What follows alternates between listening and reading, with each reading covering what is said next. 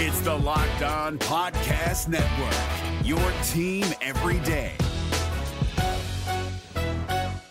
Kyle Crabbs here, host of Locked On NFL Scouting. Join Joe Marino and me every day as we provide position by position analysis of the upcoming NFL draft. Check out the Locked On NFL Scouting podcast with the draft dudes on YouTube or wherever you listen to your favorite podcasts.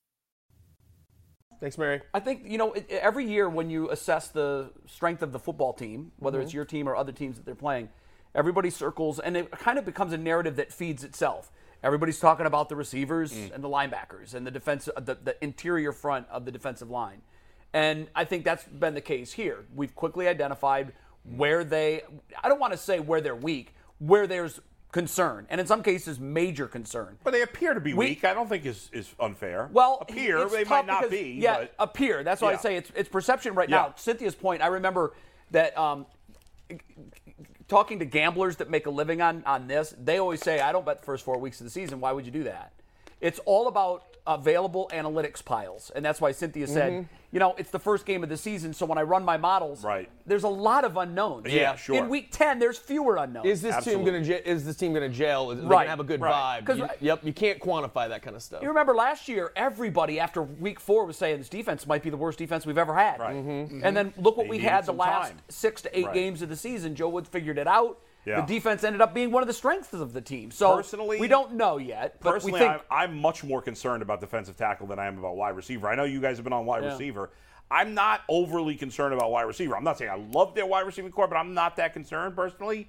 I'm much more concerned about defensive tackle. To I'll, me, it's I'll- the bigger issue. I'll give you. I'll, I'll say that because you have an established guy in Amari Cooper. You Yeah. got guys. David Bell caught the ball well. Looks like he and they have tight ends. Yeah. You, you see why they gave David Right, Njoku like the and. David Bell. Like I have much more hope for David Bell than any of the defensive tackle options. I, I do too. Yeah. But that I D do too. that D tackle room, I'm, I play It's defensive thin. line, Yeah. And if you can't stop the run, Yep. it's one of the most painful things in your life because Yeah. it's three yards, five yards, six yards. Brutal to watch too. Well, you know, it, it was the second preseason game, I believe, Philadelphia, where it was. I think they had two or three drives where it was just 80 yards, plays. 12 plays, Right. touchdown. 80 yards, 12 plays, touchdown. That's death to a football mm-hmm. team. That is Right. slow death. Your defense gets exhausted, Yeah. and then they get exposed in other ways in the second half. Let me. I'll, I'll qualify something um, that I said. I am concerned greatly about the wide receivers, and and and there, there's it's part because of what the clay is, what the mold of clay is that they have to work with. The other reason I'm very concerned is who's at the wheel, and I don't mean the quarterback. Were the wide receivers great last year? And there were two great wide receivers on the roster. This, for whatever reason, Stefanski has not proven yet that he can consistently get the ball to wide receivers in creative ways. And, Facts. oh, that's completely fair. yeah, so mm-hmm. that's Yeah. that's why my biggest area of concern is Yeah. the wide receiver Yeah. room. Not necessarily because of the talent they have, although Yeah. when you look at it, it is lacking any name power. You know- and I, I'm not sol- sold on Donovan Peoples Jones. I'm not sold on Anthony Schwartz, and I think of equal concern is the offensive coordinator. Quite I was, frankly, I was watching my man Ken Carman. Um, I know a lot of people think I hate Ken. I don't hate Ken. We kind of bust each other. why would anybody think Ken? that? Because we we have our history of busting each other's cojones Well, on that's the good business for the radio right. station. I, I certainly don't. I certainly don't hate him personally. I bust his chops. Now, me hate on the other hand, Hates him. now, Always talking See about what I did right there? Shout out to Ken. Ken's man. very good at what Yes. he does. And So, yesterday, by the way, I didn't mention it was the 11th anniversary of the radio station, so I was. Oh, yesterday was? Yeah, yesterday was. Okay. So, but anyway, uh, I saw him on TV. He was doing his. Uh, he and the guys on uh, were doing some predictions on the Browns, and he made a comment about how he thinks the Bengals might go a little backwards because Zac Taylor. He questions him as a coach. And I, I, I don't think the Bengals are going to go backwards, but I, I agree with him that Yeah. Zac Taylor, I question him as a coach too. I don't think he's that good a coach. I think the Bengals have the talent to overcome him. And I thought about it. I said, well, it's the same thing with the Browns, as you just said. Like mm-hmm. we all got hot and bothered for Stefanski his rookie his rookie year as a coach. He did a pretty good job, and he took a team that had not done any winning, just like with Baker, right? Like Baker won that one playoff game, so a lot of our fans decided we can't get rid of him. He won a playoff game, and to, to for to, to a lesser degree, the coach got the same pass. Yeah.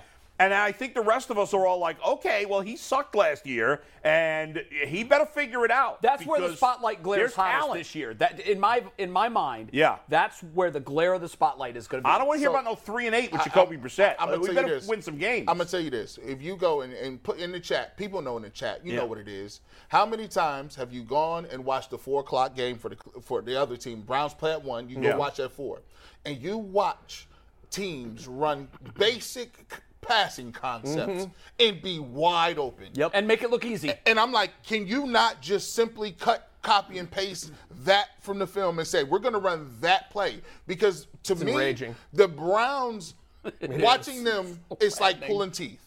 It- it- if they if they complete a pass, it's short. And eight guys is around the ball. It's contested. It's tight. and I'm like, wow, this is when you go watch these other teams, and it could be anybody. The concepts are, are scheming their best players open, and, and Jay said it. They had two good receivers the year before, and we still didn't see the level of, of progression that we wanted to see with receivers. And I think if you like, as as tough as I've been on Baker, as tough as you've been on Baker, like we don't think Baker sucks. No. We don't think he's the worst quarterback in the league. Like he's a middle average quarterback, right? So like it, when you had an average quarterback and you had talented receivers and you had the best backfield in the league, you need to figure out a way to make it work. Like, and I, understand Brissett's not as good as Baker, but still, like, there are plenty of mediocre quarterbacks in the league that are able to put up some big numbers sometimes, even if the team doesn't always win, but they're putting up numbers because, as you say, they're scheming guys open. And Stefanski, to this point, hasn't done a great job. He's got to do it this year. Is he overly infatuated with this whole tight end concept? I think so. he is. I, I think he is. I hope I- they I- change it because they only have two real tight ends this year. that I, are, you I know. think I think he. well, I, the room, they're they're keeping the third. No, but I'm according to a saying like only two that you like that are probably going to play routinely. I think would sometimes in the way he wants to do it in the analytics scheme, I don't think they want one guy getting the bulk of, of the production anywhere. No, just look at how he uses the running That- back. that's just exactly how He's he got uses everybody backs. on a pitch count. It's a pitch count. So so what happens is instead he leaves a lot of plays on the field, which he could be getting to if he said, no, this guy's gonna perform and this guy. I don't mind not having the receivers. The only way you it makes sense for the Browns not to have receivers um, and filling out that two through four or five position is if they're going to use David Njoku and Kareem Hunt right. Right. if they're going to A lot. a lot, A lot. Yes. and, and And I they don't, should. and I don't know Well, if they're going to do that. G. Bush, Yeah. to your point, and I said this yesterday. I said I, one of the things that I think internally the organization had this discussion. Njoku needs to be a much bigger piece on the chessboard. He needs to have- so pay him. And now let's see what happens to his production. That- He it. needs to have 800 Hunt. plus yards and eight plus touchdowns. Yes. Couldn't agree more. Yeah. Kareem, the weapons are there. Everybody says Njoku passes the look test. Look at this guy. Yeah. He's Superman. So you've got these pieces. Uh, my my guess is maybe it was DePodesta. I don't know. Maybe it was an analytics angle where they said, guys, you got these Jaguars and you're using them to go to church on Sunday. I know, yeah. Nonsense. That's your best Let's, one. let's take That's your let's best one take right this there. thing down the boulevard There on a go. Friday night with the lights flashing and the horn blaring. Yeah. And let's use these guys. They're Pro Bowl talents. And Jay, to your point and to G's point, to me, I listen to you a lot. the was- great was- NFL coaches and play callers don't sh- don't have a set system or, or or don't have a set like Bill Belichick runs a. I know it's not running a different offense, but it feels like he runs a new offense every Bull, week every week because, because he, he looks at the, adjusts. he, what he does is, and, and I was fascinated. I had a conversation with Eric Mangini once about this. Yeah. Mangini was hired by the 49ers, and I don't, I never, I need to follow up with Eric and, and, and ask him about this. He was hired not as a defensive coordinator. What he was hired to do when he was working with the 49ers was to look at the opposing team's defense mm-hmm. Adjust accordingly. and consult the coaches how you would attack that. Right. So it was Right. almost like reverse engineering, and that's what Bill does in New England. Yeah. Yeah. And Bill when- Long says, you know, that's why his, having his players, unless it was Tom Brady, was maddening on offense in for fantasy. Because Yeah, you never wanted those if guys in fantasy. If the analytics tell you that this Yeah. team is third in the league against the rush, guess what he's going to do? That's right. He's going to run the ball five times. How many times would you have like James White one week has 10 catches for 90 yards, and the next game he doesn't see the ball? Doesn't touch the ball. you know, it's not a great thing. Is everyone knowing, everyone in the league, we all know that he's he loves running running a, a tight end uh, like really heavy tight end offense. Yeah. If we all know that, you know who else does that is coaches for other teams. There's getting- no That's the creativity. We've seen no creativity in this offense. and and I like and Andy Reid does this too. I don't Yeah. want to give just the credit to Bill, but Sure. what Bill I think has done better than any other coach in the history, and he's changed the way other coaches game plan. Is he he doesn't have a set offense. You're right. He's not about you know one coming at you one way. Right. His offense is this. What is the opponent weak on? And right. If if they We'll if they take can't, advantage of if they can't cover tight ends over the middle of the field, then his tight ends are going to have 14, 15 catches for 200 yards and a couple Right. touchdowns. Mm-hmm. If they can't stop the end sweeps, then he's going to give them a heavy dose of end sweeps from the time they get off the bus. Yeah. And I think too often last time, last year, it was Stefanski trying to fit a square peg into a round hole. Yes. The analytics and the weakness of the defense might have been one thing, but he was just like, no, that's not what we do. We do this. Yeah. It's up to them to stop. And by the it." way, we need and to they do that- did. And we need to do that on defense too. Like I don't think Joe Woods was being all that creative last year either. Oh no, no. That in the first part of the year, and this is another thing that scares me. Yeah. Joe Woods has the defense. He has his pieces and parts. No doubt. They've given him all the vegetables and fresh produce that he wants. I need a great meal from day one, from the appetizers on. I need that. And the reason is because you, I'm counting on Myles Garrett and the rest of those guys to carry me to a point where Stefanski can even figure out what was the best offense for Jacoby Brissett. Because let's be clear, we, I, I, I, Jacoby Brissett has played like three snaps, and he didn't look all that great. Yeah. And, and when you're going on these games and you need to be in on uh, and consistently in these games, I need Joe Woods to say, "Look, it's okay if I could be aggressive from day one. Don't sit back." Yeah, we need. They need They- to blitz more. They never blitz.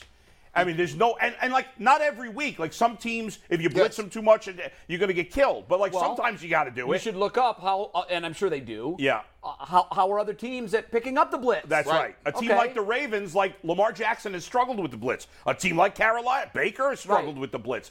You know, where So some quarterbacks stay cool and calm. looks that, that are going to confuse Right. the offense. And, and this is all common sense stuff, Yeah. but for some reason, it doesn't It's seem like frustrating, they're and- matching up game plan to opponent. And to your point, G, in terms of the talent, I mean, think about the ta- we, we talk so much about the skill position talent on offense, but like you can make an argument that they have seven players. I would say their top two corners, their top two safeties, JOK, and both their defensive ends. Like, if you told me any of those seven guys made a Pro Bowl, I I would- would, not yeah, be surprised. With you. That's seven guys. Yeah. Maybe it's a little stretch on JOK, maybe a little stretch on Delpit, but I think it's possible. You I probably think have five on enough. offense, Bull. Yeah. Maybe six. So if you Yeah. have seven guys that could potentially be Pro Bowlers No and none of us would be surprised, Yeah. you better be a Yeah. top five And- defense. If, if it, if it happens where it's three and eight, I don't want to No hear excuse. anybody. I don't want to hear can't- No, I'm not giving say it anything. passes. No, I can't- I can't- nobody. care. No, I'm not talking about you. I'm talking Yeah, about no. the coaching staff. Well, Yeah. you know, this is what happens when you have to roll with a backup quarterback. Yeah. No, No, I don't wanna hear that. It doesn't. You It- had it- plenty of time to fix that position. That's right. And you did nothing. So now this is what we you have. You knew that B- Watson was going to be suspended. You didn't. ma- You didn't know how many games, but Right. you knew he was going to be knew suspended. This, this is always the easy test. Just ask yourself, what if the Steelers had Nick Chubb? What if, what if the, Pa- what if the about it. Patriots had Kareem Hunt? Well, to your point, look how they use Najee Harris, who's not the talent that Nick Chubb is. Mm-hmm. He's a good back. People not think great, he is because his numbers are so big Right. because they use him. They use them so now. To be fair, they don't have Kareem Hunt on their roster. No, but they've got a bad still, offensive line too. Yeah, So you wouldn't that's think that true. could put up those kind of mm-hmm. numbers. Yeah. McNuggets, you said you wanted to take care of some business, and we've just been Let's droning go, on in McNuggets. here. We're so droning on about great you wanna do you want to do a read here? Yeah, we got to talk about PCC and what the internet says. We actually get back to this. I think it's a very interesting conversation we are in the middle of. So we'll Yeah. get back to that in a sec as we wait for Aditi. But we talked roster cuts. It is roster day, and we asked the internet some questions about our favorites at PCC Airfoils and who's going to get cut. But before we tell you what they said, let's tell you who PCC is. Oh, Are tell you me about this. for a job? Yeah, tell me about this company. What do you say, Paul? Tell me about this company. I want to hear about it. Yeah, everyone does. That's the, the hottest company in Northeast Ohio, Great. and they're hiring. So if you're looking for a job with career advancement and great benefits, PCC Airfoils is a leading manufacturer in Northeast Ohio. Hmm. All locations of PCC Airfoils in Eastlake, Mentor, Wickliffe, and Minerva are hiring for positions starting at $18 and up. 18 exciting. Plus, get full benefit packages, paid time off, and a signing bonus apply online at precast.com slash careers to learn more. Hello. Is it PCC you're looking for? Mm. Can't go wrong with Lionel. that song? Can't go Lionel wrong with Richie? Lionel Richie. By, by the way, that was a weird, that was a strange vis- video. I saw that for the first time about five years ago. oh yeah. Was that the Commodores or was that Lionel Richie? Lionel Richie, when That's he, where someone's Oh. making a bust of his face. yeah, it's Oh, like yeah, it is He was very trying- creepy. He was dating this blind woman, and Yeah. she, she had, Yeah, yeah. cre- had she a had Speaking real creepy him. videos, have you ever heard the seen the one for uh, with Michael Jackson and Paul McCartney? Say, say, say. Oh, Yeah, yeah, yeah, that, yeah, that one's yeah, real. yeah. He's like dressed like a farm the boy. of the It's truck. It's So like- you really want to see like- something all time bizarre? Maybe we can call it up. Yeah. Carl Lewis did a music video, Oh no. That's- and I'm not kidding you guys. If you can call this up, it would make your day. oh boy. There's he's in a hot tub with a woman about 70 years old, and he's kind of macking on her.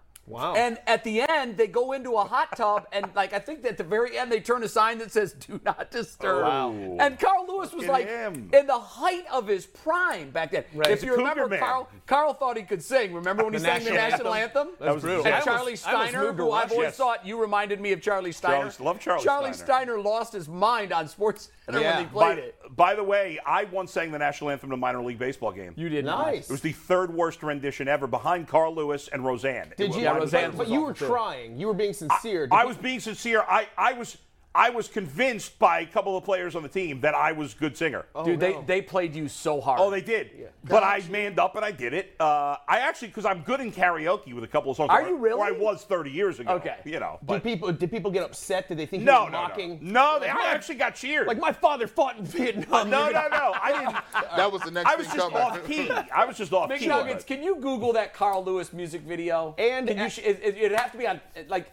And I know you have a recording. It is- of you I'll look singing into it. Do you I'm have don't, that? telling you, believe man. not. I'm telling you. But- you, it is worth the watch. I do It have is. a recording of my wife singing the national anthem. My wife is a very good singer. Oh, she can She sing. sang the national anthem in a Newark Bears game, uh, and she was excellent. Wow. She, unlike me, she Talent did a great job. family. Yes. Talent in the family. Well, her grandmother was a professional singer, so but she, she's really got a good voice. Yeah. All right. So where are we going then? We're going to show the internet response to. Yeah, we are going to show the internet Yes. response. Let's take Okay. tag board here first, Steve. This is the question we asked to the internet yesterday. Who is one player on the Browns the internet would be shocked if they got cut, but you wouldn't be surprised? So, kind of our conversation in the group chat yesterday. Who, Yeah. who may not be on the 53 man roster, who will be, or who won't be moving forward? And we got a couple interesting answers here. The internet got a little creative. Let's go to the first one here, Anthony. Speaking of Anthony, DeAnthony Bell, who hmm. I think Mary Kay said should be in good shape, but mm-hmm. has not been confirmed. Would that be one way or surprising if the. Anthony Bell didn't make the team?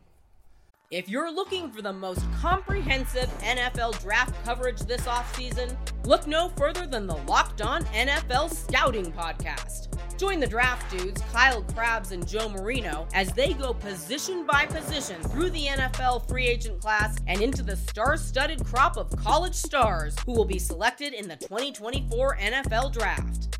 If you want to know who your favorite NFL team should be adding to its roster, you need to check out Locked On NFL Scouting, available on YouTube and wherever you get your podcasts. Part of the Locked On Podcast Network. Your team every day. It would really it would ruin my fantasy. No, they are high on him, and he's shown he's shown flat. He's going to make the practice squad. They're not Yeah. going to they're not going to let him out there. Okay. It- It's between him and Richard LeCounte. I think D'Anthony Bell. Bell I know, but that's not plays. surpri- like he's not a lock for the Yeah, roster. here's, Yeah. here's Yeah. who would be a shock to me. Yeah. Because it's not going to happen, but it should. Anthony Schwartz. Yeah, like He was the most popular answer, by the way. or even Greedy Williams, I think, to some degree. Greedy but- Williams would shock some Yeah. people, but man, guys, Yeah. between not being able to stay on the field No.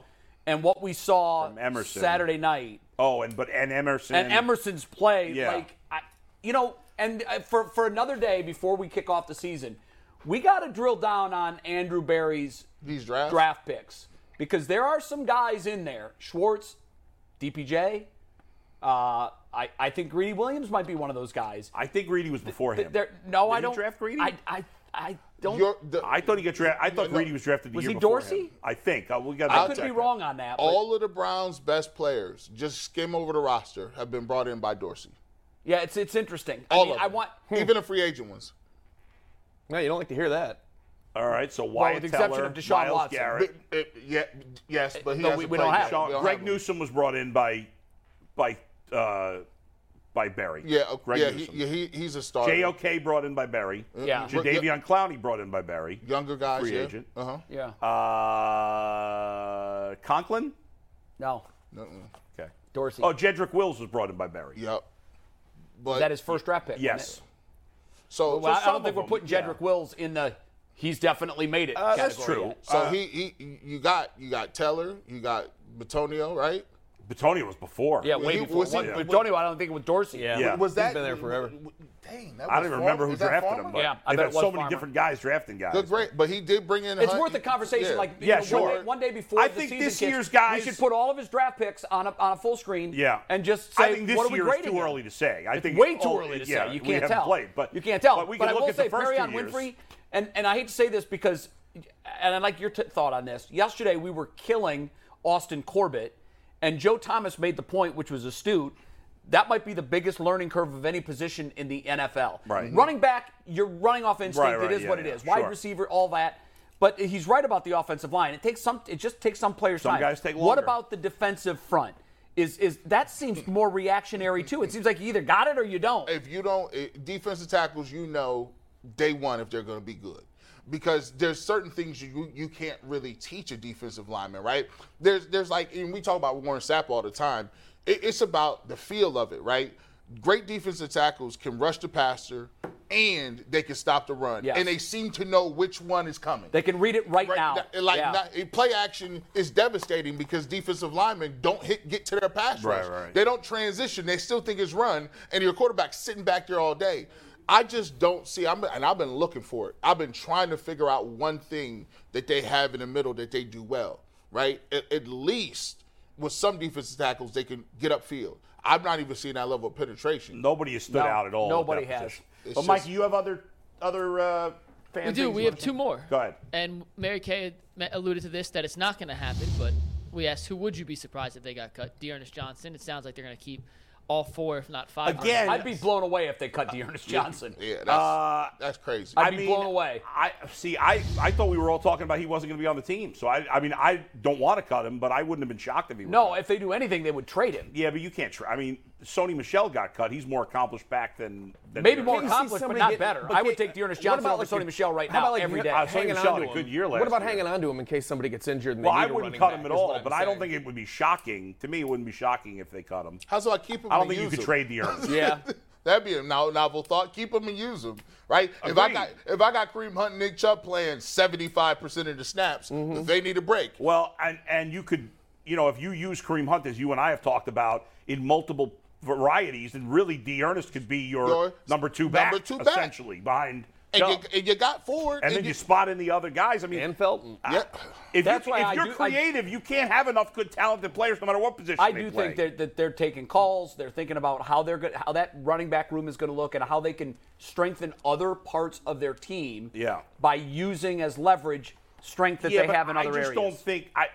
I like the Ernest, but I don't think he has trade value. I don't see anybody giving up anything to get him. well, then I hope they keep him.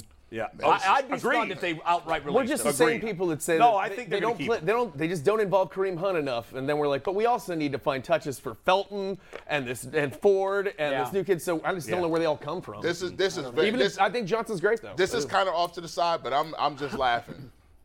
And I'm telling y'all this: the same way that Odell Beckham Jr. went off and did his thing, and it looked horrible on Baker, and he couldn't escape it. Mm-hmm.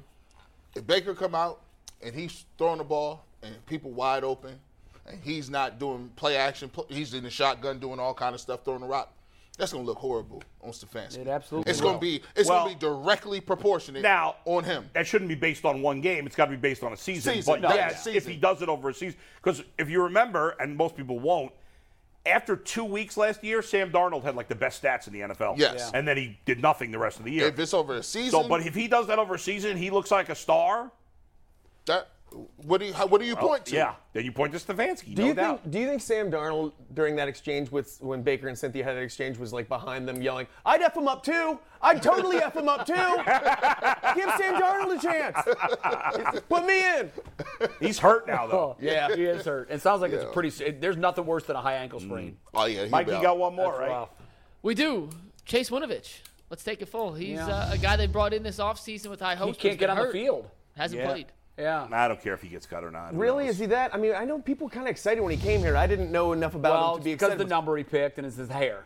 I mean, is That's there really anything what it more was? Cleve- is there And anything he- more Cleveland than the hair and, the number Bill, he picked? And if Bill Belichick liked him and he was on the team there, then Yeah. guess what? Yeah. He must yeah, be good. but then Bill Belichick was willing to let him go. Bill And, liked you him, and somehow he worked his way into Bill's doghouse. Yeah, that's Yeah. not great. that's crazy, right? That's that, and that would be through poor play. One of the things, though, that you got to respect Bill on is when he's made up his mind on a player, he doesn't. Right, he doesn't care. I, I don't care where we draft. Didn't he cut a him. guy on Christmas Day? He has. And he certainly doesn't care what anybody else thinks about it. Now, now he did the guy that played for the Browns. He he let him go because he wanted more money for a third round pick.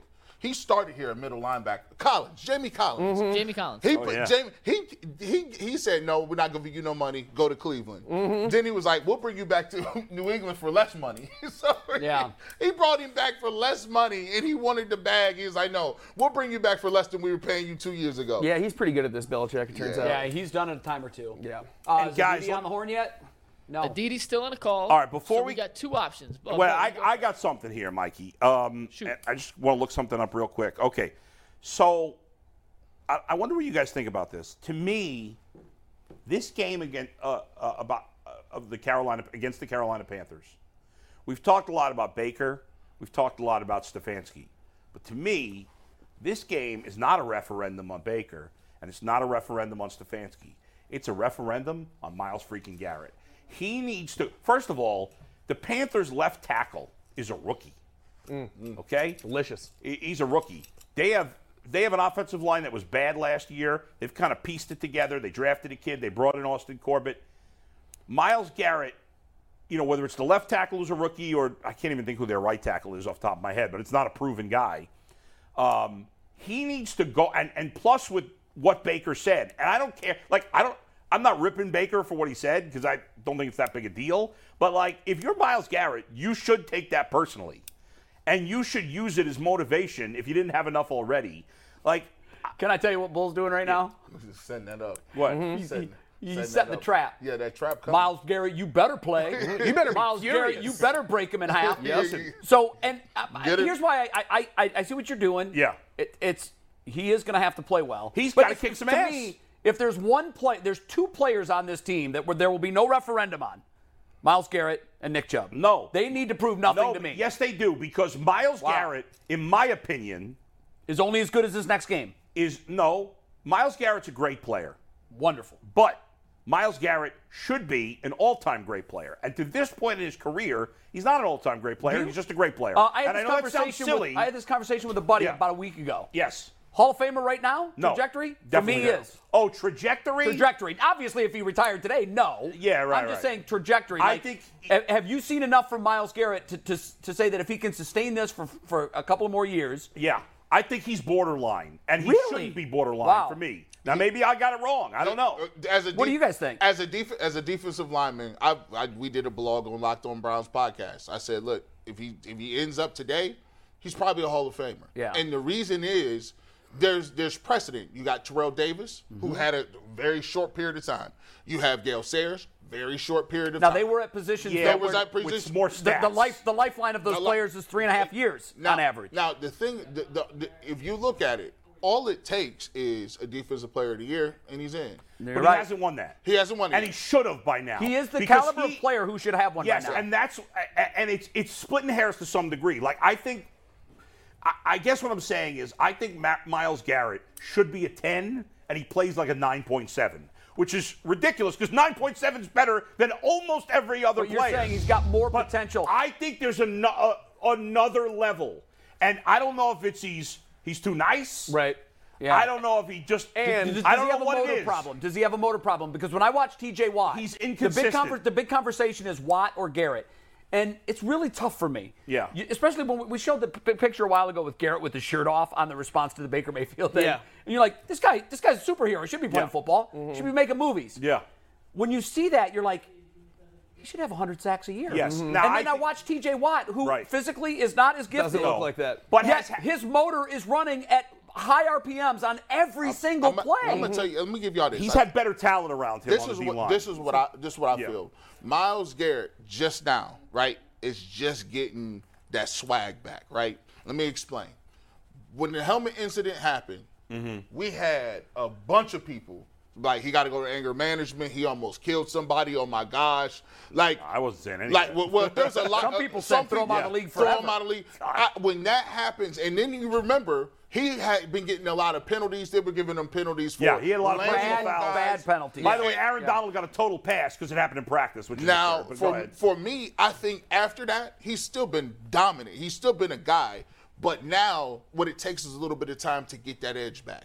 You have to play defense. If you go watch any of the great defensive players, John Randle, you go watch Lawrence Taylor, these dudes are out there and they have bad intentions. You got to every play. Ev- we don't care. He, Right. You got to have that in And your I, mindset. I think the, the one knock on him is that there are times where I have to look and say, Yeah. is he on the field? Yeah. I And should Aaron never have Donald, to wonder, guys, is, is Aaron- he on the field? Aaron Donald makes big plays in big moments all the time. Well, they won the Super Bowl At because of Aaron Donald. 100%. The last two or three plays he made won the Super he Bowl He doesn't for that get team. the bar on that last play. They probably throw a touchdown. and I agree game. but I agree. He's a, Myles he- Garrett's got to be more consistent Gotta in those be big that moments. I think, I th- and I think Myles is on it this year because guess what he says? I'm Yeah. the best. Yeah. Now, in, this- in- in fairness, when you compare a guy to Aaron Donald, you are comparing a guy to the highest bar possible. But that's my bar for Myles well, Garrett. I, I don't think don't that's even unfair. mean in the game today. Period. What Oh, Aaron yeah. Donald has done, I think most everybody that studies this for a living Yes. will agree.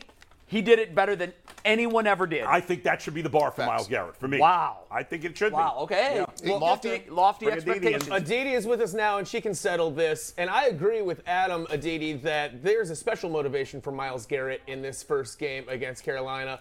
We're trying to make a big thing out of the comments from Baker and trying to whoop everybody into like a fury over that. But do you think Myles Garrett can draw from this? And this is his time to shine, and it's sort of his team right now, if you think about it. I mean, he, it's his. He's he's. I think he needs to dominate this team. game. What do you think, Aditi?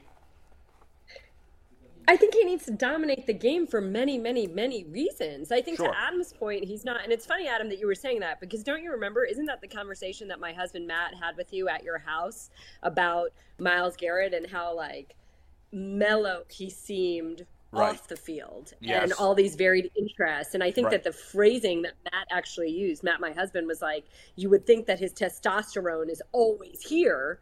And he was actually just like a regular guy to talk to Right. So but the switch it's about the switch right? It's about like what you turn on when you're Mm-hmm. on the field. And I- i said this on the radio this morning. I just think that myles garrett is a little bit more careful a little more cagey a little smarter about what he will publicly say. So we're not going to hear him sit here and say oh yeah i want to take it to baker or oh yeah i want to have four sacks in this game. But you're lying to yourself if you don't think that that's what's churning underneath him. Yeah. I also think it really bothers him that TJ Watt was defensive player of the year and that he wasn't. I think he really truly believes that he is the guy that should be dominating this league. That's right. And why do we all talk about Aaron Donald in a different way when we talk about him? And Myles doesn't necessarily say it publicly, but I'll take you back two years ago when Aaron Donald was named Defensive Player of the Year. TJ Watt had no problem right away saying, okay, motivation for next year.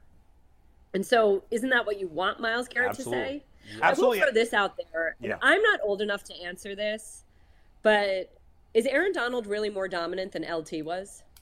He is in my book. It's a different game. Now, Okay. L- LT changed the sport. LT was quick. And I also, LT was a linebacker who could put his hand in the dirt and could come after quarterbacks on the edge. But I just think at that position, for me, just an opinion, I watched a team win a Super Bowl last year because of plays he made in the clutch. And that to me is my definition of all time great. I mean, I, I when you're Well, debating and I'd LT versus Aaron Donald, it's really It's position so by close. I, what yeah. I do is I like to put them. I, I say the defensive tackle positions inside because it's Yeah, different. right, yeah. Outside five technique, and then Lawrence Taylor was was more of an outside linebacker, stand up rusher. He was. So you can you can parse, but as far as being dominant, he's right up there with LT as I mean, one of the guys. But I'm also, equal, I you know, guys, for me, like to my my feeling on this is do you make everybody around you better? Because the game of football is the ultimate team sport. You are only as strong as your weakest link. It is about the puzzle pieces fitting together. And I'll take you back to last year. I remember having a conversation with Raheem Morris, who of course is the Rams defensive coordinator. And Raheem said that it's not just what you see on the field with Aaron Donald. It's that every Tuesday, every off day, Aaron Donald is in the building. It's that Aaron Donald is walking into everybody's meeting room to just go and sit and talk to them the same way that Cooper Kupp does that. He's talking about the way that Aaron Donald will rep a rep that he can do in his sleep 52 times. And it's all the young, younger guys watching the best player on the team work mm-hmm. that yeah. way and how it forces them to then work that way. And so there's more to it, which is why you sit here and it's like, yeah, okay, if I'm starting a team, I want Aaron Donald.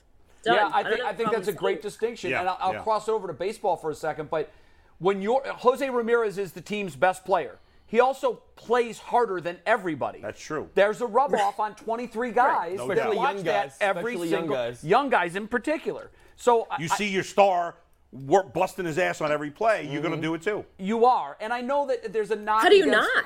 Yeah. No, he's not. And one of the knocks against Myles is that, and I don't know that they should people should kill him for this. Is that, well, he's not a, he's not a leader. He's not a you know a vocal rah rah guy.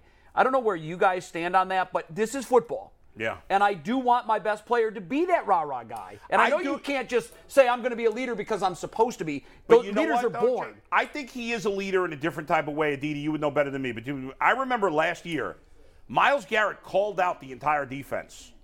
I love that. I- you remember that? I, I can't even remember what it. game it was. I loved he when he called out the defense and we got to get to the quarterback more, blah, blah, blah. And that next game, he dominated. Yep, he had I a monster game, and I can't even remember what game it is now. It was but I remember him talking. Later in the season. Yes, and I remember him dominating and leading the way. And I felt like the whole team.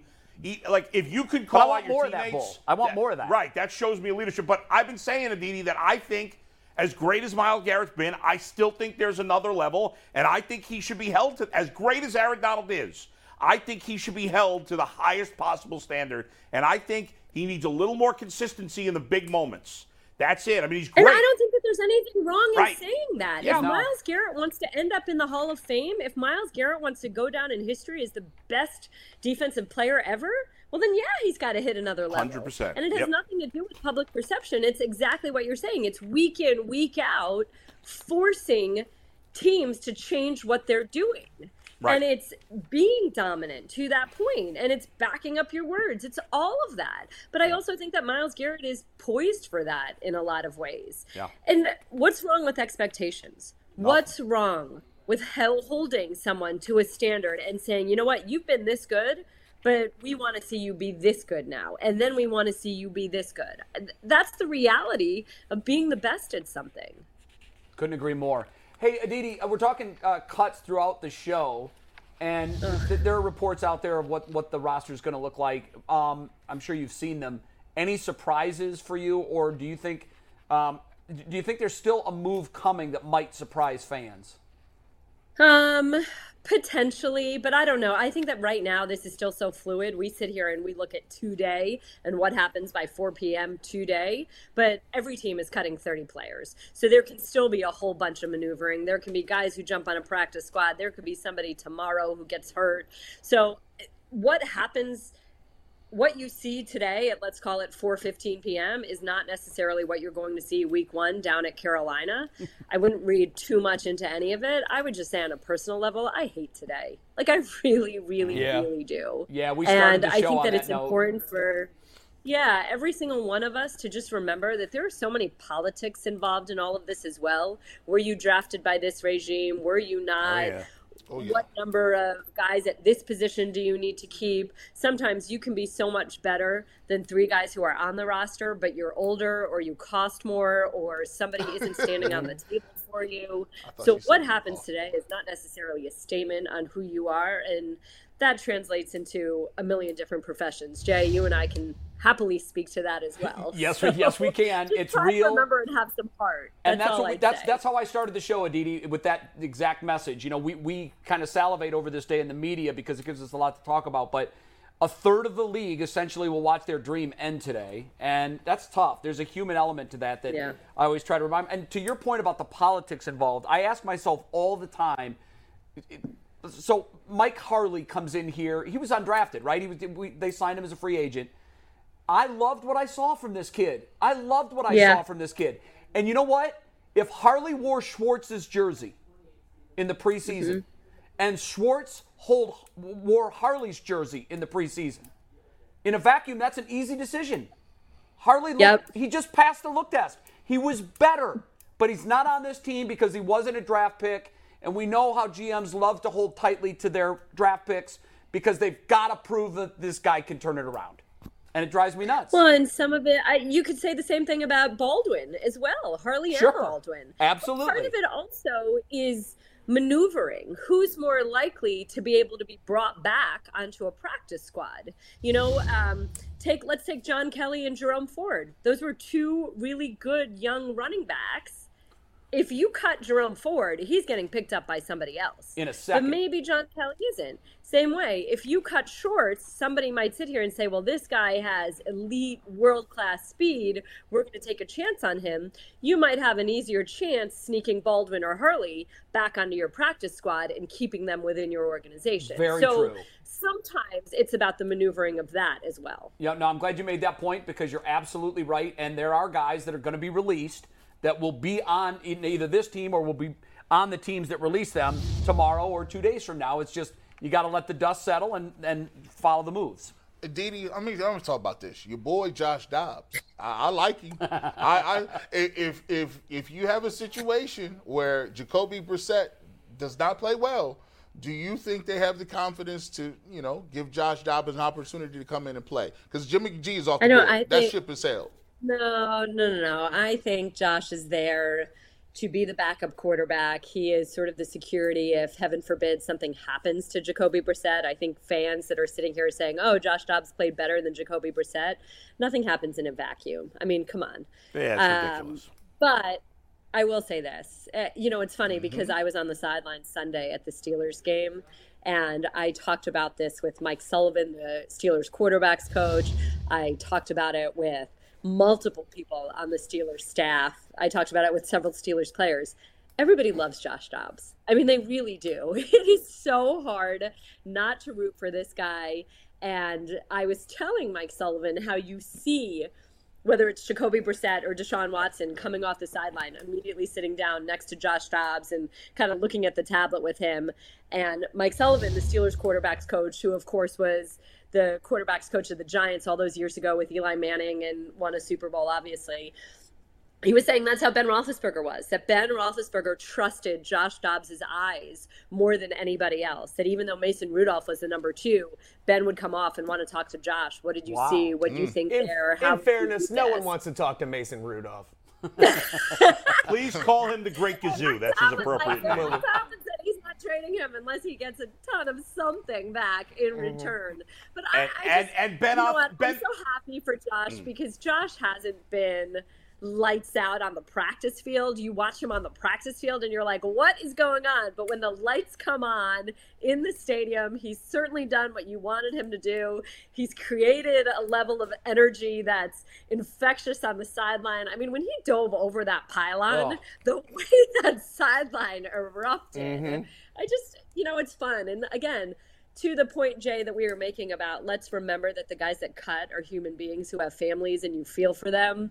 Sometimes there are guys like Josh that you just you just can't help but get excited and pleased for a young man like that and for his family, for his mom and dad. Yeah, couldn't agree more. Do you think we might see? Sorry, Mike. Uh, do you think we might see a trade? If you had to bet, the Browns tr- make a, a trade for a defensive tackle. Did they make a trade for a wide receiver? Do you think they do something, even if it's small? Do you see them doing something in the next 24 hours or so?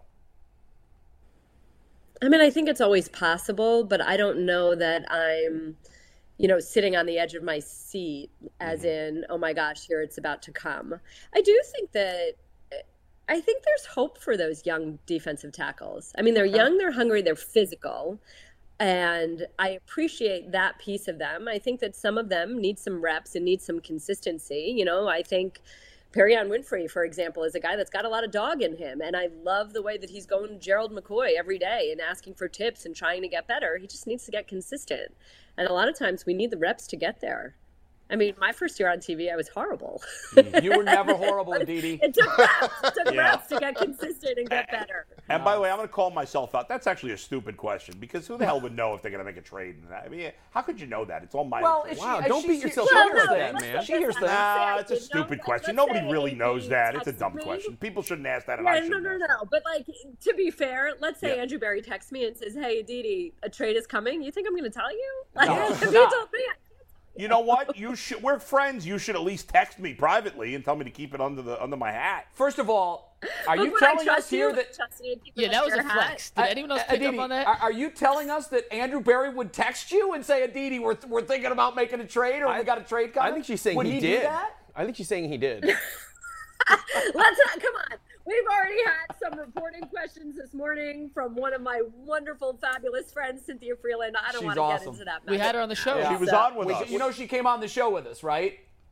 Oh, good. Yeah, I was And- on the phone with her this morning, and she said, "Jay, you were texting her." I was. So I want to ask you, Aditi, because it, it, she did she did change this the narrative to me, in that originally when she told the story on the podcast, she had said, "Go kick their ass" or whatever. She bleeped that ass out, and then he had said, "I'm gonna f them up." When she came on the show with us, she said, "When I saw him, I was excited to see him.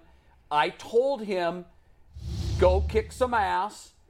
And then she said, I also told them to go F them up. And she said she was referring to the six the 17 opponents, not specifically the Browns.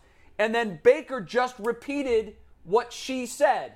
I'm gonna Right. F them up. To me, that changes really the bones of the story. Does it to you? Yes. Yeah, I mean, it of course does. And that's exactly what she said to me on the phone this morning when, you know, I called her because obviously it blew up. And I said this on the radio to our friend Ken Carman this morning that I didn't want to put any context on it until I actually talked to Cynthia and found the whole context of the conversation. Exactly what she said to me that she was just excited to see him and she was having kind of a one off conversation with him like, hey, I'm pumped for you, go do this. And I think this is one of those things where, you know, our world has changed a little bit. I I have the utmost respect for Cynthia, not just as a friend, but for what she does. Her day-to-day job, her day job is as a brilliant statistician and data analyst, she works in studio. She's not necessarily a person who every single day is out in the field getting quotes and parsing what quotes do we share and thinking about okay what are the Great point, repercussions of this? Should i paraphrase this? Should i soften this in some way? And so i think she just got excited Yes. and didn't necessarily recognize that this could be twisted or turned or used in a portion. And look, we've all experienced this. I mean, I've experienced this a million times. I've said something and then it's been taken in a right turn and it was like, wait a minute, that's not how I meant that at all, or that isn't the full context of it. So I think the headline here is what else do you expect Baker to say? What else That's do you expect exactly Baker right. to feel? Whether he says it publicly or not, you better believe that. I mean, the guy's not a robot. Of course, he wants to take it to his old team. It's what he did at Oklahoma when he faced Texas Tech. And again, even though Myles Garrett is never going to say to us, "Oh yeah, I want to sack that guy 18 times," you better believe and you better hope that every night when Myles Garrett is going to bed, he's saying, "I want to sack that guy 18 times Right. to But the- himself." you the know, so like it just feels like a non-story in some But the, ways. the truth is, though, in the end, I have, I don't have a problem with what Baker said.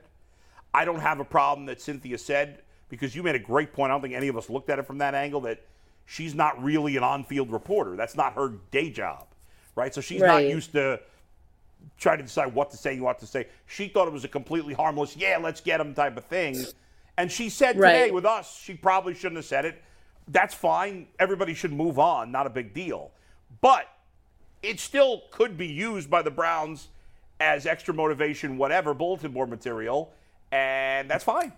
I, I'm, I'm okay I mean, that. fine, but Yeah. again, like to that point, I sit here and I say, you are an, eh, you're a national football player. Okay? Agreed. Shouldn't need You any you're motivation. national Agreed, you don't need it, leader. but Do don't you guys really do need that? Some words to get jacked up. So what, are they No, going to try harder now, Bull? No, but don't, guys, motivation?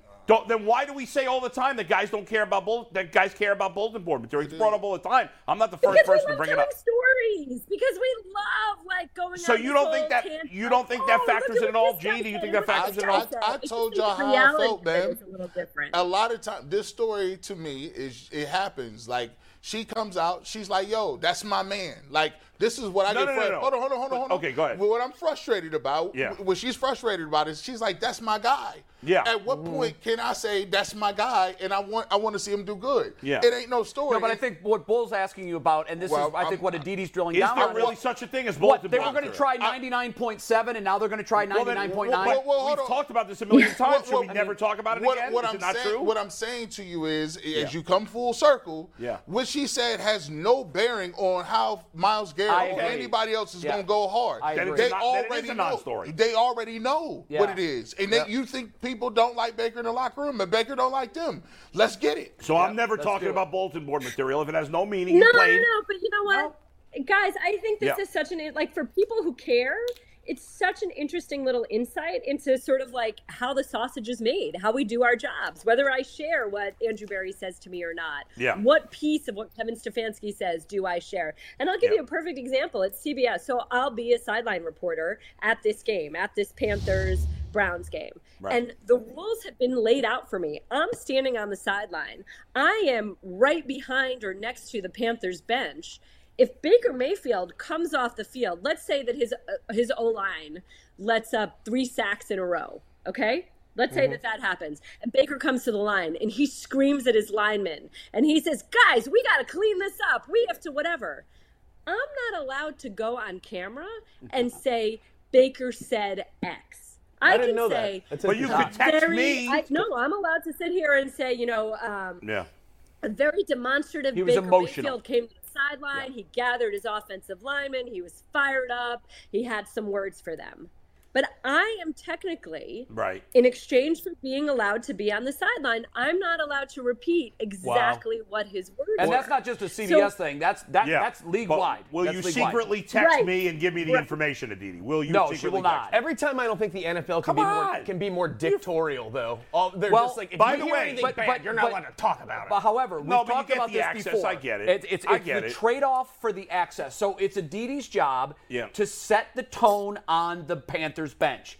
She can't eavesdrop on a conversation, and I'm not even saying in that case it would have been eavesdropping. If he shouts it, she hears it. Right. But what she's not allowed to do is then say Baker just said and then X. repeat a quote. Yeah, right, right. You're just not allowed to do that. And in part, this is because of the relationship between the league and, Right. the, and the networks that cover it. It's all one piece. Right. And there are rules of engagement that the players will not tolerate being being broken. True. And that's one of Aditi. I'm Well, and also, though. Jay, they need to have look. This is their work environment, and Right. so they need to have faith Right. and trust that part of their work environment is sacred or not for public consumption. I'll give you another Yeah. example. This was a moment on the sideline, and I actually used it in the broadcast on Saturday that I found very jarring. We talked about Anthony Schwartz earlier, so. Even after all the drops, there was that pick where Anthony Schwartz, that interception, Jacoby Brissett was intercepted, and it was kind of like Anthony Schwartz got picked off and fell down, and that led to the interception. So I'm behind the Browns bench, and eventually I see Anthony Schwartz walk over to Jacoby Brissett, and he essentially apologizes. I don't know what his exact words were, but we're kind of like, that was on me, my bad. And then Deshaun Watson pulled Anthony Schwartz aside. And I saw Deshaun Watson take at least three or four minutes and kind of explain to Schwartz what he could have done better, how he should have handled that, the way that he should have moved his body. I thought it was really notable. I thought it was a show of how both of these quarterbacks are taking ownership of this team, how both of these quarterbacks are leading this team, how Deshaun Watson, even though he's going to be gone, actually starting today, he still wants to be involved in the growth and development of this team. But I did not tell you exactly what Deshaun Right. Watson I got it. said to Anthony Schwartz. Hey, hey, So it's Aditi, my job to paint the picture and tell you Yeah. that bigger story, but I can't tell you what Deshaun said. I, I'm curious if you heard somebody on the sideline admit to cheating, uh, say something racist, say something homophobic. I don't know, something like way over the line in any of those things. What would you do? Tuck that. You can't do anything. I don't know. I, ha- I haven't been in that position yet, so thank Yeah. goodness I haven't been in that position. But Right. I've certainly, I have certainly, I will say this: in the course of my being a reporter, just standing in a locker room or talking to people, Yeah. I have most definitely Mm-hmm. heard inappropriate off-color things. Sure. and not done anything with them because again it's someone's workplace you know like Yeah. there are certain things that i believe are not meant for public consumption i mean adam you and i have done it we've had private conversations where we've said things and i've said please don't share that this is what i'm saying Yeah. about you know whoever Right. it may be about and Yeah. and let me make clear neither adam nor i have said anything racist or sexist or homophobic when Definitely saying not. these things Wouldn't tell us if you did, apparently. conversations that we have about personal feelings that you don't necessarily want shared. I'll, I'll- I'll share a quick story about how players view that space. So it's the locker room. In baseball, it's the dugout. In football, it's the it's the sidelines. You may remember in the mid '90s when the Indians were a powerhouse. Uh, I was standing two feet from it. I watched the whole thing go down. Hannah Storm, who later become became a, a co-host with me, was getting ready to interview Kenny Lofton before one of the preseason games, and she had set up in the dugout, and she was actually sitting on the back high of the dugout, which is where the players most a lot of times will sit. She was waiting for Kenny Lofton to come. The NBC camera was set up. The producer was there. Albert Belle comes in from taking infield, outfield, and he sees her sitting there and erupts mm-hmm. and drops f bombs. Get out of my dugout. This is my office. This is my space. In general, I think Aditi, you you, you might co-sign this.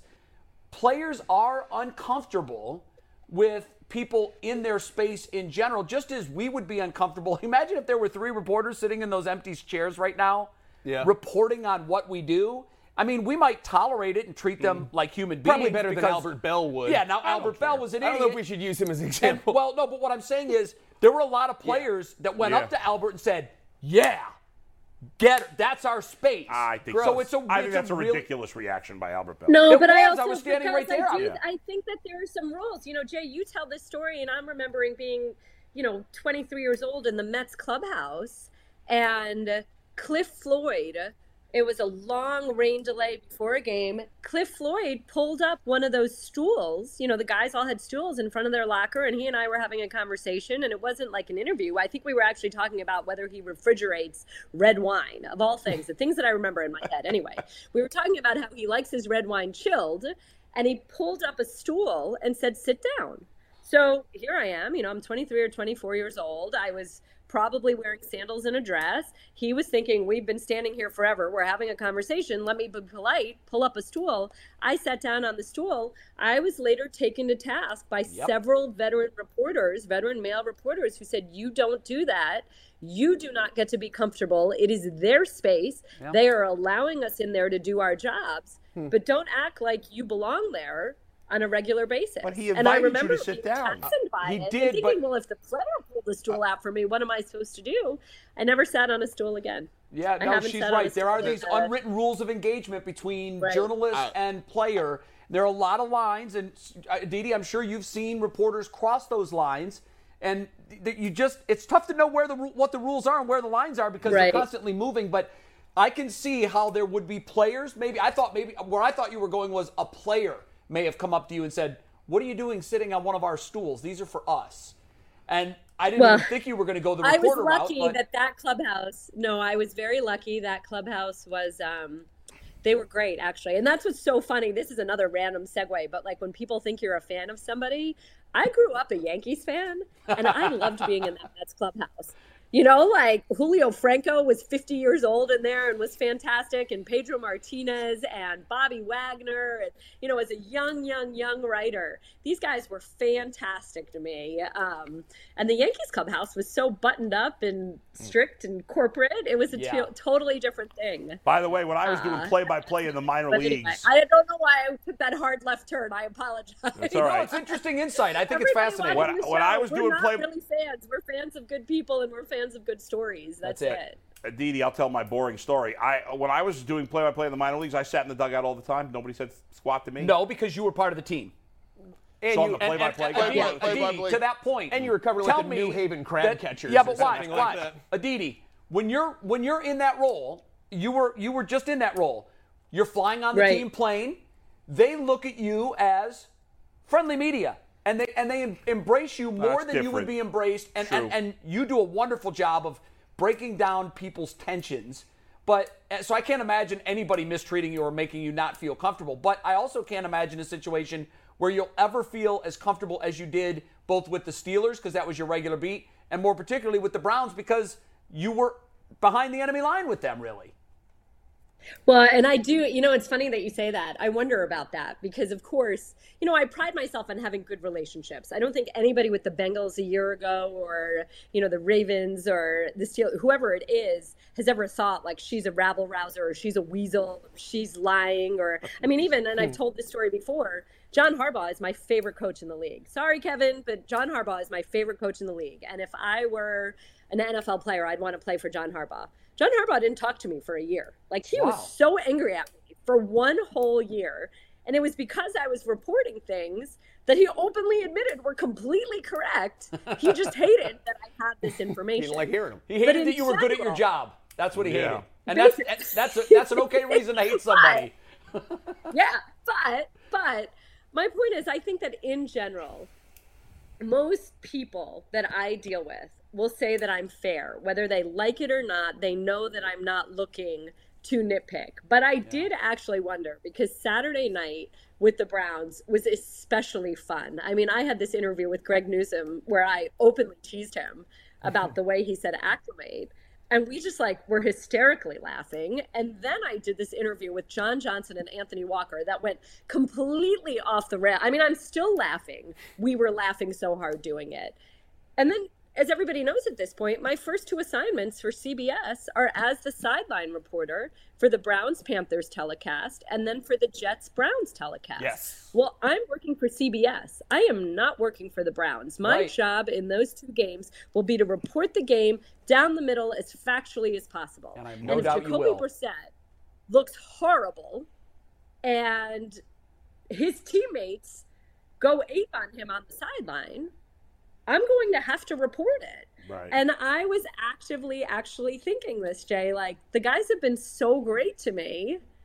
Does anything change when I'm suddenly not wearing a brown shirt? No, you know, because but you they hope- understand you that that's your job. Smart enough to recognize what the job is. You know Right. what? The people Right. that you want to understand that will understand that. That's Just your don't job. sit on a Yeah. stool when you're working for CBS. Don't sit on that stool. Stools are for clothes. Do not sit on that stool. And Aditi, Aditi. I bet you if John Harbaugh was on with us right now, I'm pretty confident he would tell me that you're terrific at your job and, and, and probably that you're one of his favorites too. But that's how John has to be in that role. And, and he's doing what he has to do. I love that you're complimenting her on behalf of other people now. He got it down to a T, don't he? I think he'd say he loves your hair. I told think he'd say he likes that top. Man, Wait, boy, I wait, tell you what. You know John. am I am I off base on that assumption? Because that's who John is.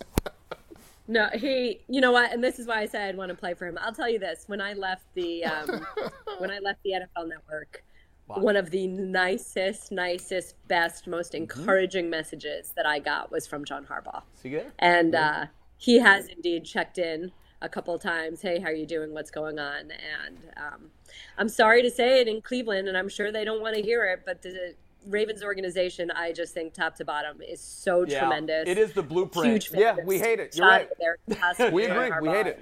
I hope they enjoy third place I'm. I'm going to tell a quick story before we say goodbye on John Harbaugh. So his parents, Jack, who is a great coach, and his wife, I think Jack's wife is Jackie. They were they met at Bowling Green. That's where I met my wife. So you're in a club called the Falcon Flames when you meet your spouse there. So we, it's, Wow. laugh if you will, laugh if you will. But it's really it's really kind of nice. Like this was 35 years ago. I still Yeah. get a Valentine's Day card every year from Bowling Green yeah. saying Happy Valentine's Day to our Falcon Flames. Anyhow, I was talking to the Harbaughs about this at, Yeah. at a World Series game in 2016. We were sharing space, and I said, you know, I meeting you guys, they're so lovely. I go, you guys are wonderful people. John is a wonderful, wonderful, not just coach, but person, human being. And then I paused And Jack Senior looked at me like he knew it was coming, and I go, "What the hell happened to Jim?" And they both laughed, and they both said, "We hear that a lot." but it's so true. Oh, my Jim is God. just, and He's a Jim handful. is. Jim's just not like Jack, Right. like Yeah, John. right. He's just a different, you know, I guy. well, that, I know you want me to go, but I have to add one more to that. So Hmm. Early in my career, obviously everybody knows I live in Pittsburgh, but um, I covered the league for the NFL Network. The last few years, I really have honed in on the AFC North. But John Harbaugh was once asking me a question about Mike Tomlin, and I was just like, "Do you just do you guys just like really actually despise each other? Do you hate each other?" And he was kind of talking about how pretty much like in the league at that time, it's really hard to have best friends who are other NFL head coaches, especially guys you compete against twice a year. And so I'm telling him this story about Andy Reid and Tom Coughlin. Now, there really was just so much mutual respect. And this one year when Andy Reid had Mike Vick and um, Vince Young, and just the year started really badly, and Tom Coughlin could not stop praising Andy Reid, and Andy Reid actually choking up hearing what Tom Coughlin had said about him. And so John Harbaugh says, and this at this time Jim was with the 49ers. John Harbaugh says to me, you know, those are probably the only two guys that would ever actually talk about each other that way and treat each other that way and feel that way about each other. Like I, I just don't see that mm. happening with Not anybody anymore. else. Yeah. And I right. So then I was like, wait a minute. So like you hate every NFL coach? I was like, what about Jim? Like you can't even hate Jim, can you? And John looks at me and he goes, eh, sometimes I do. He's easier to hate than most. I mean, I just think it's natural, right? By, by the You're way, right. re- remember the movie Grumpy Old Men with Walter Matthau and, and Jack Lemmon? Yeah. I could picture Andy Reid and Tom Coughlin doing like that movie. Like Tom Coughlin, they're in the, the winter. Tom Coughlin's cheeks are purple. Mm-hmm. Andy Reid's wearing his Hawaiian shirt, even though it's negative 50 degrees. Right. Like, can't you picture the two of them doing I think you know what I want to see. I want to see the two of them with a reality show after they're done coaching. Yeah, that would be After good. watch. Andy leaves, I'd watch. That'd be great. Thanks, Aditi. Aditi. It's not that we want to get rid of you. Trust It's me. one o'clock. It's that We we're up against home. the end of our show. Yeah. I All would right, sit well, here I'll and talk to you till four o'clock if you would. And so would John Harbaugh. later.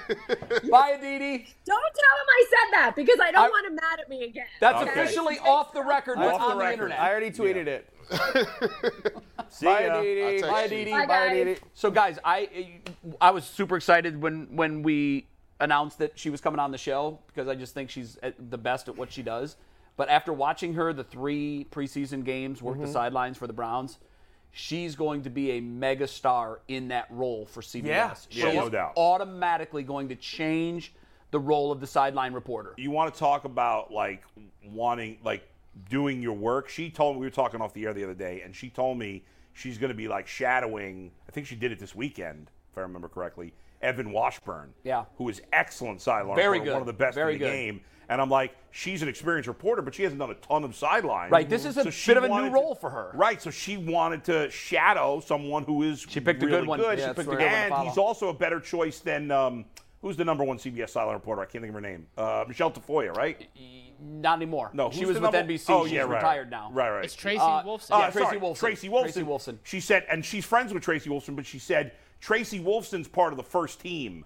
So the sideline reporter has a different type of access and has to do different things. Right. Whereas Evan Washburn's on the second team, so he has to do more stuff on his own mm, Sure. to like get the information. Right. So she felt like it was better to shadow him. Evan's because one of the few male sideline reporters left in the He's business. fantastic. He's really good at what he does. I'm really glad good. that they he used keep to come on our role. radio show a lot. Yeah. Whenever he'd be covering the Browns. He's- knowledgeable, great presentation, Yes. gets good information. Yes. And what what she'll learn, she, she already has, but Yeah. in that role, you have to boil it down to two sentences. Right. That's what they need from you because obviously the pace of the game, you've Right. got two seconds here to interject.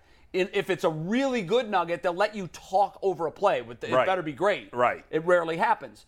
But I think Evan is as good as anybody. I think Aaron Ro- Erin Andrews is very good at this too. Sure.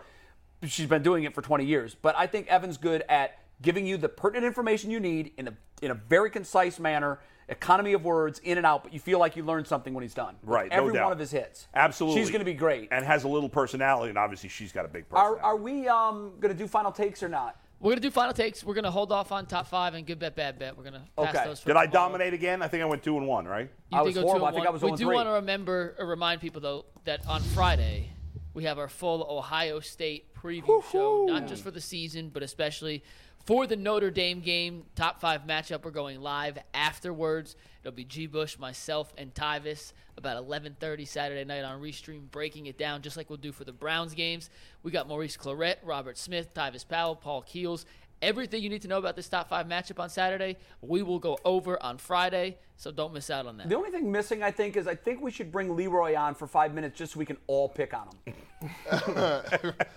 There's no such thing as a five minute interview. with yeah, Leroy, you know? well played. You don't even get a question in. No, that's five like one minutes. pause. I mean, my gosh. It's one pause. All right, guys. So we do have time for final takes. Bull, start us off. Yeah, okay. So we all know there's a lot of hypocrites in the NFL, and there's plenty of examples all the time. And it goes to what I've talked about with the whole Deshaun Watson situation time and time again. We all have to decide where we draw the line. If you're off the Browns with Deshaun Watson, I'd say, well, why weren't you off with Kareem Hunt? And I can say the same thing about every team. Who are you going to root for now? You're going to pick a team? Everybody has decided this week that the Bills are the are the good franchise because they cut their punter. And because the Bills said, oh, this thing's more important than football, which of course there are things more important than football. It's sad that we treat athletes and coaches as if they're gods. It's really pathetic that we do that, but we do. And there are things more important than football. But that's not why the Bills cut their punter. They cut him because he's a punter and he's a rookie and he's not that important to their team. Right. If the same exact thing and the same exact accusations had come out about, against Josh Allen, there is a 0% chance the Bills would have cut him. They would have said, we got to wait for more details. We want to let the court do its thing. So the, the, the Bills are not some model franchise. If they were, they would have cut the guy when they first heard about this, which was over a month ago. And two days before they got rid of him, or a few days before they got rid of him, they cut the other punter on the roster who was pretty good and immediately got picked up. So if they were even considering cutting him, which they weren't, they wouldn't have cut the other punter. So don't put the, the Bills on a pedestal so like they're some mo- model franchise. Uh, if the if the Browns punter had been had the same accusations as Deshaun Watson, they would have cut him too, just like the Bills did. So uh, they're, they're all a bunch of hypocrites. Same thing on the Aaron Donald thing. Myles Garrett, Booger McFarland, uh, who I think stinks on TV. It's inappropriate to say that, but I'm going to say it anyway. He uh, he said Myles Garrett should be arrested when he hit the Great Gazoo in the head with his helmet. But Aaron Donald, nothing should happen because it's in practice. That's stupid. Give me a break, hypocrites. Mine's real quick, you guys. Uh, I want to talk about that Baker quote again. We've been through it obviously a lot. The alleged Baker quote. If we can get it up on screen at some point, that'd be great. Now we don't. Now we've already proven we're not exactly sure that this is what he said. We think that it might be slightly out of context, uh, and he hasn't really responded to it yet. Maybe not, maybe it won't fire up the team, but I'm willing to take that chance, and that's why I'd like to uh, start a GoFundMe that we're going to start right now to get a billboard.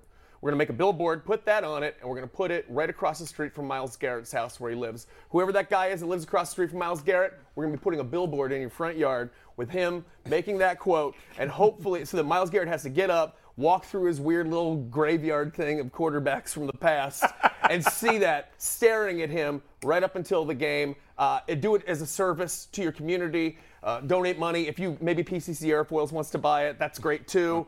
Anyways, I want to put up that billboard. So if you're a billboard person or just have any follow through on, on plans whatsoever, I would like to hear from you because I'd like to get that going. I don't care if it doesn't have any effect whatsoever. If nothing else, it would make me laugh.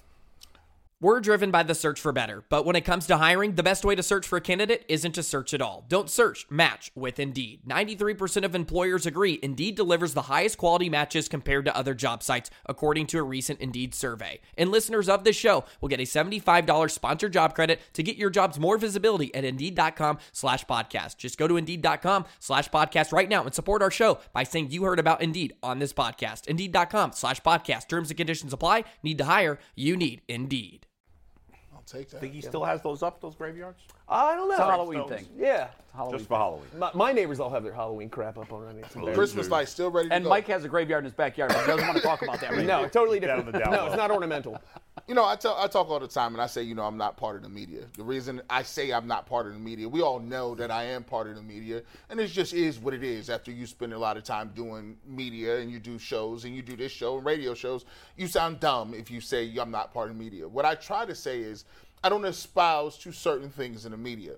sometimes, you know, we, we get quotes from the young lady like Cynthia, you know, and she comes out and says something, and I feel like it's harmless. I feel like it's like, okay, that's part of the football, it's part of the game, but there's this gray line and there's this really blurry, fuzzy place where people can say things and not say things. I can tell you right now, if you go back, and, and this was a shock to me as much as a lot of people if you hear this, um, if you go back to the three or four most popular players that were on the Cleveland Browns, I consistently or have been reached out to by their camps multiple times. I talk to them all the time. And, and one of the camps is not Baker Mayfield, so you could do the, do the math of who they are. Now, my point being is this I never say anything about what we talk about because at the end of the day, it does me no good. I'm an opinion guy. At the end of the day, I give opinions about what happens. I'm not a journalist. So it does me no favors to come out and give one side of somebody's story when there's another side of a story. At the end of the day, I, I, I treat it like the streets. Sometimes when you see things, you got to keep walking. Sometimes when you hear things, you got to decide whether the game is to be sold or to be told. And at the end of the day, we really don't be dry snitching. Sometimes somebody can reach out to me and they can tell me all kind of great information.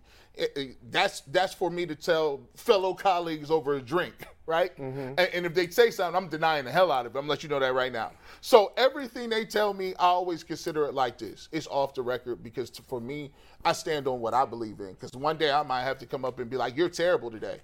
That two days later, I might have to come up and be like, "You know what? You play trash." And at the end of the day, the stuff you're telling me can't sway my opinion on keeping it real. And that's what my brand is, keeping it 100 at all times. And sometimes if you get too close to people, you ain't got that same leeway. That's true. Yep, that's exactly right. Yep. There's a there's there's a role of the commentator and role of the reporter, and they are distinctly different. And the role that we serve here, we're not reporters. We're not churning stories. We're not going into locker rooms and covering beats. We're giving our opinion, and sometimes that opinion is formulated on things that people tell us, but we don't necessarily have to say who it was and exactly what they said. But it can help formulate our opinion. Don't be gotta- dry snitching. I got to be quick here. dry snitching. Um, about 12 years, 10 years ago, my daughter was getting ready to graduate from college, and she was getting ready to enter the media space. She'd done an internship at, at Good Morning America in New York City, and she we had a conversation. Dad, they've offered me a job. What do you think? And I had a real frank conversation with her about how tough it is for a woman in this space, uh, and she learned how tough it can be for a woman in this space. She bright young lady, and she was George Stephanopoulos' producer for a period of about eight or nine years before she moved back to Cleveland because her husband got a job in media here in Cleveland. She's now here.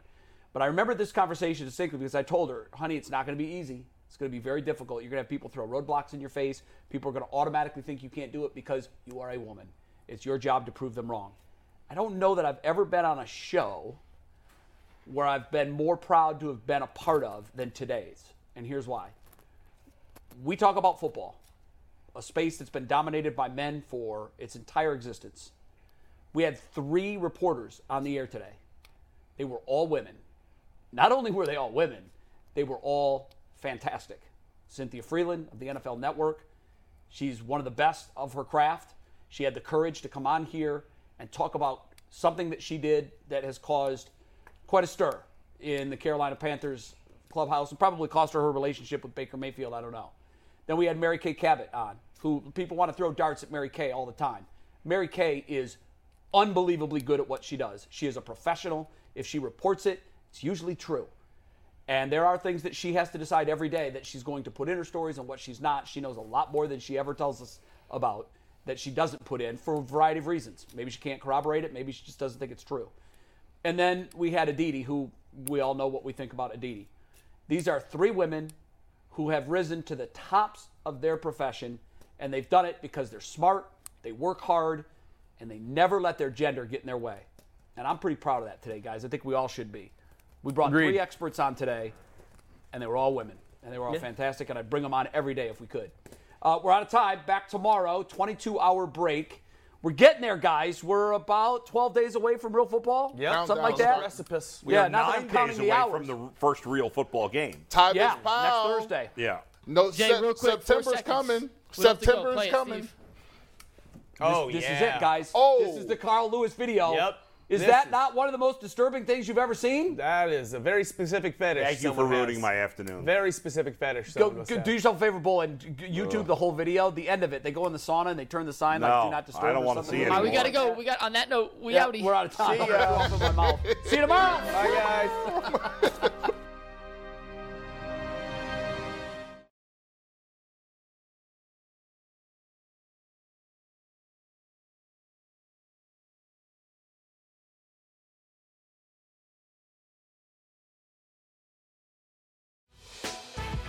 Prime members, you can listen to this Locked On podcast ad free on Amazon Music. Download the Amazon Music app today.